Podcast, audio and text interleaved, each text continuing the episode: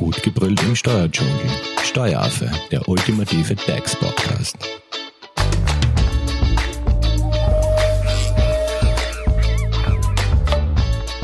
Hallo und herzlich willkommen beim Steueraffen. Wir beschäftigen uns in diesem Teil mit dem Thema Ärzte und Steuern. In den ersten zwei Teilen hat euch unser Experte Alexander Hofer einen allgemeinen Überblick über die Umsatzsteuer, Einkommensteuer für Ärzte, über Betriebsausgaben, Werbungskosten und Sonderausgaben gegeben. Alexander Hofer ist geschäftsführender Gesellschafter der Hofer Leitinger Steuerberatung in Graz und er ist spezialisiert auf Sozialversicherung und Steuern von Freiberuflern und medizinischen Berufen. Er hält Vorträge an der Ärztekammer Steiermark und ist Fachautor zu einschlägigen Themen wie beispielsweise der Ärzte GmbH. Welcome back, Alex. Einen schönen guten Tag. Für diese Folge haben wir uns ja das Thema Ordinationsgründung vorgenommen. Besonders wird es ja, wenn eine Ordination gegründet wird. Wie geht man da eigentlich vor? Naja, die Ordinationsgründung passiert nicht von heute auf morgen. Ja, der Arzt hat gewisse Vorstellungen, die darin liegen können, dass er an einer Kassenordination interessiert ist, eine gute Reihung hat und darauf reflektiert. Dann gibt, es gibt auch Ärzte, die an einer Kassenstelle überhaupt nicht interessiert sind und eine Wahlarztordination eröffnen wollen. Jedenfalls gibt es eine, eine, immer eine Vorlauffrist. Mhm. Der Punkt eins, also wo wir jetzt einmal irgendwo ansetzen müssen, ist, dass idealerweise einmal der Steuerberater von diesen Plänen informiert werden sollte. Also bevor es überhaupt zur Gründung geht, der erste Weg führt zum Steuerberater. Ja, was, also bevor dieser, der Eröffnungstag jedenfalls ist, äh, gehört der Steuerberater informiert. Dort sollten auch verschiedene Fäden zusammenlaufen, auf die wir noch zu sprechen kommen. Ähm, meist ist äh, der Weg zur Ärztekammer schon passiert, also da sollte der Arzt jedenfalls vorfühlen. Er Unabhängig braucht, davon jetzt, ob äh, Kassenarzt oder Wahlarzt. Ja, das ja. braucht er. Mhm. Dort bekommt er verschiedene Informationen. Die Ärztekammer ist die Berufsvertretung für die Ärzte und dort muss er ja letztlich auch diese Ordinationsgründung anmelden. Auch sein Status als Ärztekammermitglied verändert sich, wenn er das erste Mal ein niedergelassener Arzt wird. Mhm. Vom, zum Beispiel vom Angestelltenarzt oder vom Wohnsitzarzt kommend. Die Ärztekammer meldet an die Sozialversicherungsanstalt. Die mhm. Sozialversicherungsanstalt ist der Versicherungsträger, der bei selbstständigen Ärzten die Pensionsversicherung einhebt und die Unfallversicherung. Mhm. Diese Meldung geht zwischen den Behörden selbstständig. Der Arzt wird aber konfrontiert sein damit, dass er Formulare ausfüllen muss und an dieser Stelle sind vielfach wir als Steuerberater schon involviert und sollten es auch sein. An dieser Stelle, es gibt einen Teil zwei unserer Ärzte, wie heißt das, Quadrologie. Da geht's um, um Betriebsausgaben. Und da geht's um die Krankenversicherung, Kranken- die wird dort ein bisschen, Teil eins war das. Ah, Teil eins näher behandelt. Aber die Krankenversicherung sollte jetzt feststehen für den Arzt, der sich selbstständig macht. Jetzt ist es Zeit zu wissen, wie ist er ab dem Tag der Ordinationseröffnung krankenversichert. Mhm. Das macht man dann entweder bei der S V A mit oder es gibt andere Möglichkeiten. Vielleicht hat der Arzt ja auch weiterhin ein Dienstverhältnis und die Krankenversicherung ist auf diese Art und Weise geregelt. Was dann äh, ein weiteres To-Do ist, ist die Meldung beim Finanzamt. Also auch das Finanzamt mhm. möchte wissen, dass es hier eine, einen Wechsel von einer zum Beispiel nicht selbstständigen zu einer selbstständigen Tätigkeit gibt. Und das ist auch formlos und wird in der Regel durch den Steuerberater durchgeführt. Ist das gleichzeitig, äh, passiert das gleichzeitig mit einem Firmenbucheintrag oder? Nein, ein Arzt als Freiberufler wird nicht ins Firmenbuch okay. eingetragen. Das ist kein Weil das Thema, Thema hatten wir ja schon bei unserer äh, Folge mit den Neugründern, ja. Finanzamt, Firmenbuch et cetera. Ja, also das na, trifft auf Ärzte nicht zu. Das entfällt für Ärzte. Mhm. Gut, das heißt, wir haben Ärztekammer, wir haben den Steuerberater, wir haben das Finanzamt und die Sozialversicherung. Genau. Wie geht's weiter? Ja, wie geht's weiter? Wir werden uns in der Regel äh, überlegen müssen, jetzt als Unternehmer, wie führen wir unsere Buchhaltung. Auch das ist ein Punkt, wo es eine möglichst enge Nahtstelle zum Steuerberater geben soll. Jetzt geht es für einen Arzt darum, eine I T auszusuchen, die er an irgendeinem Punkt dieser Planung, auf, an, an diesem Punkt stößt er irgendwann in seiner Planung, und diese I T, Ärzteanbieter oder Ärzte-Software-Anbieter haben da Pakete, die sollen auf die Ordination zugeschnitten sein und sie sollen auch die Nahtstelle, Schnittstelle zum Steuerberater ermöglichen. Da gibt es in der Regel Lösungen und Ein, ein Beispiel zum Beispiel? Probleme. Also Nein, da gibt es einfach äh, normierte okay. Schnittstellen, wenn es Standard, als Standard-Software beim Arzt okay. ist und als Standard-Software beim Steuerberater. Dass da die Datenübertragung einfach... Export, Import, Möglichkeiten, okay. aber die sollen bestehen. Dessen sollte mhm. man sich sicher sein.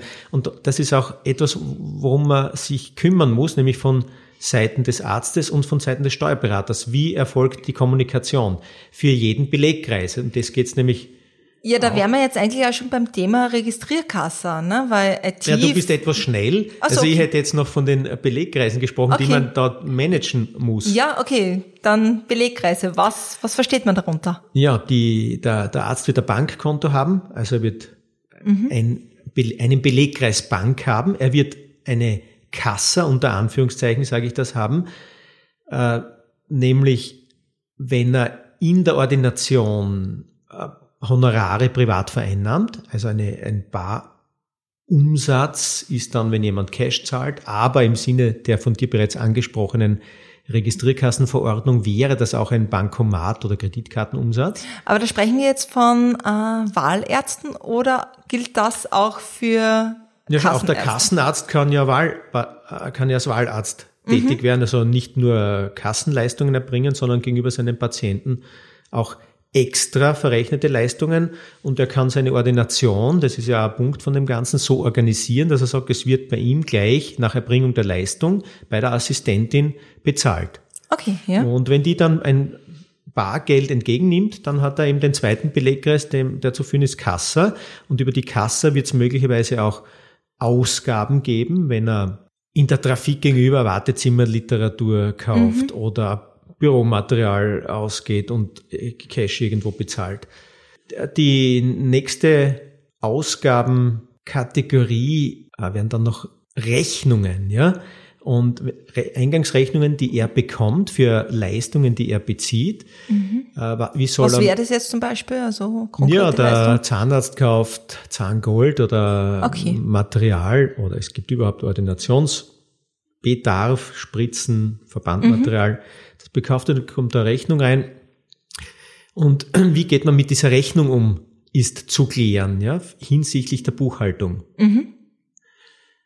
Und scannt man die, macht man alles papierlos, verwendet man noch Papier, gibt man die Rechnung zur Bank oder legt sie woanders ab, verwendet man mit seinem Steuerberater ein Portal, über das Dinge up- und downgeloadet werden. Welche Vorgangsweise empfiehlst du da, wenn ich da an dieser Stelle kurz einhake? Ich darf und will als Hofer Leitinger gar nichts anderes sagen als so weit wie möglich papierlos mhm. und damit digitalisiert. Das ist nicht nur die Zukunft, es ist schon Gegenwart, und erst recht, wenn man jetzt beginnt, sollte man seine Prozesse dahingehend ausrichten, dass Papier weitestgehend keine Rolle spielt in dem Prozess.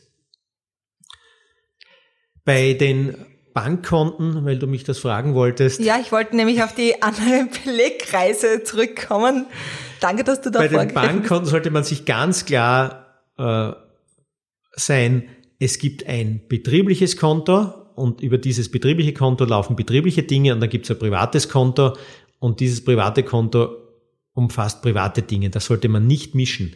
Das private Konto sollte man dotieren, indem man vom betrieblichen Konto Überweisungen tätigt aufs private. Wie Wann ist das zum Beispiel der Fall? Also ja, wenn jemand weiß, er braucht dreitausend Euro im Monat, dann soll er dreitausend Euro im Monat vom betrieblichen Konto auf sein privates Konto mhm. überweisen und von dort soll er den O R F zahlen oder private Versicherungen und, den mhm. und so weiter. Ja? Also das sollte man strikt trennen. Kommt es aber in der Praxis auch vor, dass das vermischt wird oder ja, dass es nur ein Konto gibt? Und, und gerade am Anfang und gerade wenn man äh, beispielsweise jetzt nur als Vertretungsarzt tätig ist, mhm. wenn da gar nicht so viel Bewegung ist im Belegwesen und im Zahlungsfluss, dann wird das vermischt. Es sollte aber auch hier darauf geachtet werden, dass man das baldmöglichst nachzieht, Trennung von diesen Sphären. Mhm. Welche Belegkreise gibt es sonst noch? Also, ja, ich glaube, jetzt habe ich alle gehabt. Bei der Bank mhm. sollte man noch wissen, dass man den Lauf, das laufende Bankkonto, das Girokonto äh, hat, de, wo mehr Bewegung drauf ist und dann, dass es halt auch ein Kreditkonto in der Regel gibt, wenn man Ordinationseinrichtungen, Kauf finanziert, mhm. wo nicht viel Bewegung ist, ja, aber auch diese Konten braucht man letztlich für die Einnahmen-Ausgabenrechnung, weil erst auf dem Kreditkonto ersichtlich ist, wie viel Zinsen und Spesen fallen denn an, denn auch diese Zinsen und Spesen sind Betriebsausgabe. Ja, Alex, lass uns jetzt nochmal kurz zum Thema Registrierkasse zurückkommen. Ich bin da kurz vorgeprescht. Und zwar besteht jetzt auch für Ärzte eine Registrierkassenpflicht oder kurz, was ist die Registrierkassenpflicht? Also, dass du uns da eine kurzen, kurze Zusammenfassung vielleicht gibst. Ja, mittlerweile hat sich die Aufregung um die Registrierkasse auch gelegt. Seit zweitausendsechzehn ist diese Registrierkassenpflicht gekommen und sie ist eine Verpflichtung, Bareinnahmen elektronisch in nicht manipulierbarer Form zu erfassen. Eine Verpflichtung für den Unternehmer, der Bareinnahmen tätigt. Und das, es war kurz ein bisschen... was? Barumsatz, Bareinnahmen? Naja, wenn jemand in Cash zahlt oder wie ich vorher schon gesagt habe, auch eine Bankomatkartenzahlung mhm. oder Kreditkartenzahlung zählt zu Barumsätzen, obwohl diese Beträge ja dann erst oder wieder am, am Bankkonto gutgeschrieben werden. Aber für die Frage, wann jemand eine Registrierkasse braucht oder nicht, ist es wichtig zu wissen, dass das als Barumsatz gilt. Mhm. Wann ist jemand verpflichtet, eine Registrierkasse, also eine elektronische äh, Form der Erfassung der Bareinnahmen zu wählen? Das kann diese klassische Registrierkasse sein, wie man sie sich vorstellt bei einer Kassiererin im Supermarkt. Es kann aber auch eine iPad-Software sein. Kommt immer öfter vor, ist mir aufgefallen. Ja, mit einem Drucker. Und also es geht um die Nicht-Manipulierbarkeit vor allem. Die, die Grenzen sind da bei dreißigtausend Euro Gesamtjahresumsatz, egal wie. Und davon egal müssen, ob bar oder... Genau. Mhm. Und davon müssen siebentausendfünfhundert Euro Barumsätze mindestens vorliegen. Dann besteht die Verpflichtung der elektronischen Registrierung der Bareinnahmen. Mhm. Sowohl für Ärzte, also da machen Ärzte auch kein, keine Ausnahme. Genau. Und wenn jetzt jemand zweihunderttausend Umsatz hat und null Bareinnahmen, das ist denkbar. Ärzte, die, die keine Zahlungen entgegennehmen mhm. in der Ordination, es wäre denkbar, dann gibt es auch keine Registrierkassenpflicht. Okay. Also es ist eher selten, aber dass man das System versteht, ja. Und in dem Zusammenhang, was bedeutet dann eigentlich die Belegerteilungspflicht? Die ist an sich, und das ist ganz richtig, dass du das fragst, die ist zu trennen von dem Faktum, dass ich meine Bareinnahmen nicht manipulierbar elektronisch erfasse. Mhm. Ich muss in diesem Zusammenhang auch einen Beleg ausstellen, den mein Kunde bekommt. Und was man jetzt ins Gesetz geschrieben hat, ist, dass der Kunde sich verpflichtet, diesen Beleg anzunehmen und mitzunehmen. Ja, aber passiert das wirklich? Also müssen die Patienten beim Arzt wirklich diesen Beleg mitnehmen, beziehungsweise muss dann die Assistenz, die beim Arzt sitzt, schauen, dass der Patient den Zettel mit rausnimmt? Oder? Schau, beim Arzt ist es entspannt, weil der Kunde wird den Beleg haben wollen, der Patient wird einreichen wollen bei der Kassa und wird aus eigenem Interesse den Beleg und Zahlungsbestätigung haben wollen. Mehr betroffen sind ja da Kaffeehäuser oder Trafiken, wo es dich nach Bezahlung schon nicht mehr interessiert, mhm. äh, was du gekauft hast, weil du es in Händen hältst und wenn das privat ist, du ja keinen Beleg brauchst. Also dort ist es ja viel mehr Thema. Ich kann den Kunden nur darauf hinweisen oder den Patienten nur darauf hinweisen. Ich kann ihn ja nicht verhaften, okay, wenn er es nicht tut. Und es gibt auch keine Sanktionen für die Kunden, die das nicht tun. Gibt es dann Sanktionen für den Arzt oder? Nein. Auch nicht. Mhm. Ähm, und jetzt kommen wir zu dem Szenario, der Arzt äh, besucht einen Patienten bei sich, also bei sich zu Hause. Also wie sieht es hier bezüglich Registrierkassenpflicht aus? Muss der Arzt beim Hausbesuch die Registrierkasse mitschleppen oder wie, wie darf man sich das vorstellen? Ja, genau, von da kommt ja die Aufregung, der, so wie du das jetzt schilderst, mitschleppen. Äh, heute hat jeder alles auf dem Handy und immer mit. Also von schleppen wäre gar nicht die Rede, aber die, die, der Aufregung musste natürlich begegnet werden und in einer Barumsatzverordnung hat man festgelegt, dass nicht nur der Arzt auf Hausbesuchen, aber von dem reden wir gerade, mhm. dass der dann nicht seine Registrierkasse mitnehmen muss und den Umsatz gleich elektronisch erfassen muss, sondern er hat die Möglichkeit, diesen Umsatz tunlichst oder so schnell wie möglich nach dem Zurückkehren in seine Ordination zu erfassen. Was er aber tun muss, ist, dass er einen Beleg ausstellen muss. Das muss er tun. Okay. Das heißt, das wird nicht so streng genommen, wann er das, also, also wann er das erfasst. Es wird sehr also. streng genommen. Okay. Er hat aber die Erleichterung, dass er halt im Rahmen seiner Arztbesuche nicht gezwungen ist, gleich bei Vereinnahmung, was mhm. das Wesen dieser Registrierkassenpflicht ist, zu erfassen, sondern man lässt ihm Zeit, bis er wieder zurück ist. Und wenn es am nächsten Tag passiert, ist es am nächsten Tag?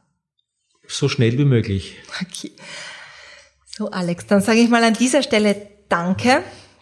Das war quasi die Ordinationsgründung im groben Überblick. Wenn ihr na, na natürlich äh, Fragen dazu habt oder Detailfragen beantwortet haben wollt, dann ist es natürlich am besten, ihr fragt Alex persönlich. Alex, wie erreicht man dich? Man erreicht mich unter alexander punkt hofer at hofer leitinger punkt at unter der Bürotelefonnummer und die Social-Media-Kanäle. Wenn ihr dazu Fragen habt, ihr könnt uns gern Kommentare auf Social Media hinterlassen. Ihr findet den Steueraffen auf Facebook und auf Instagram. Und wenn ihr die ersten Folgen verpasst habt, könnt ihr die gerne auch auf Spotify, iTunes und Soundcloud nachholen. Im vierten Teil wird euch Alex das Steuer-Einmaleins für Ärzte erläutern. Vielen Dank fürs Zuhören. Das war Steueraffe. Gut gebrüllt im Steuerdschungel. Jetzt abonnieren auf iTunes, Soundcloud und Spotify. Ihr wollt noch mehr zum Thema Steuern wissen? Dann geht auf w w w punkt steueraffe punkt at.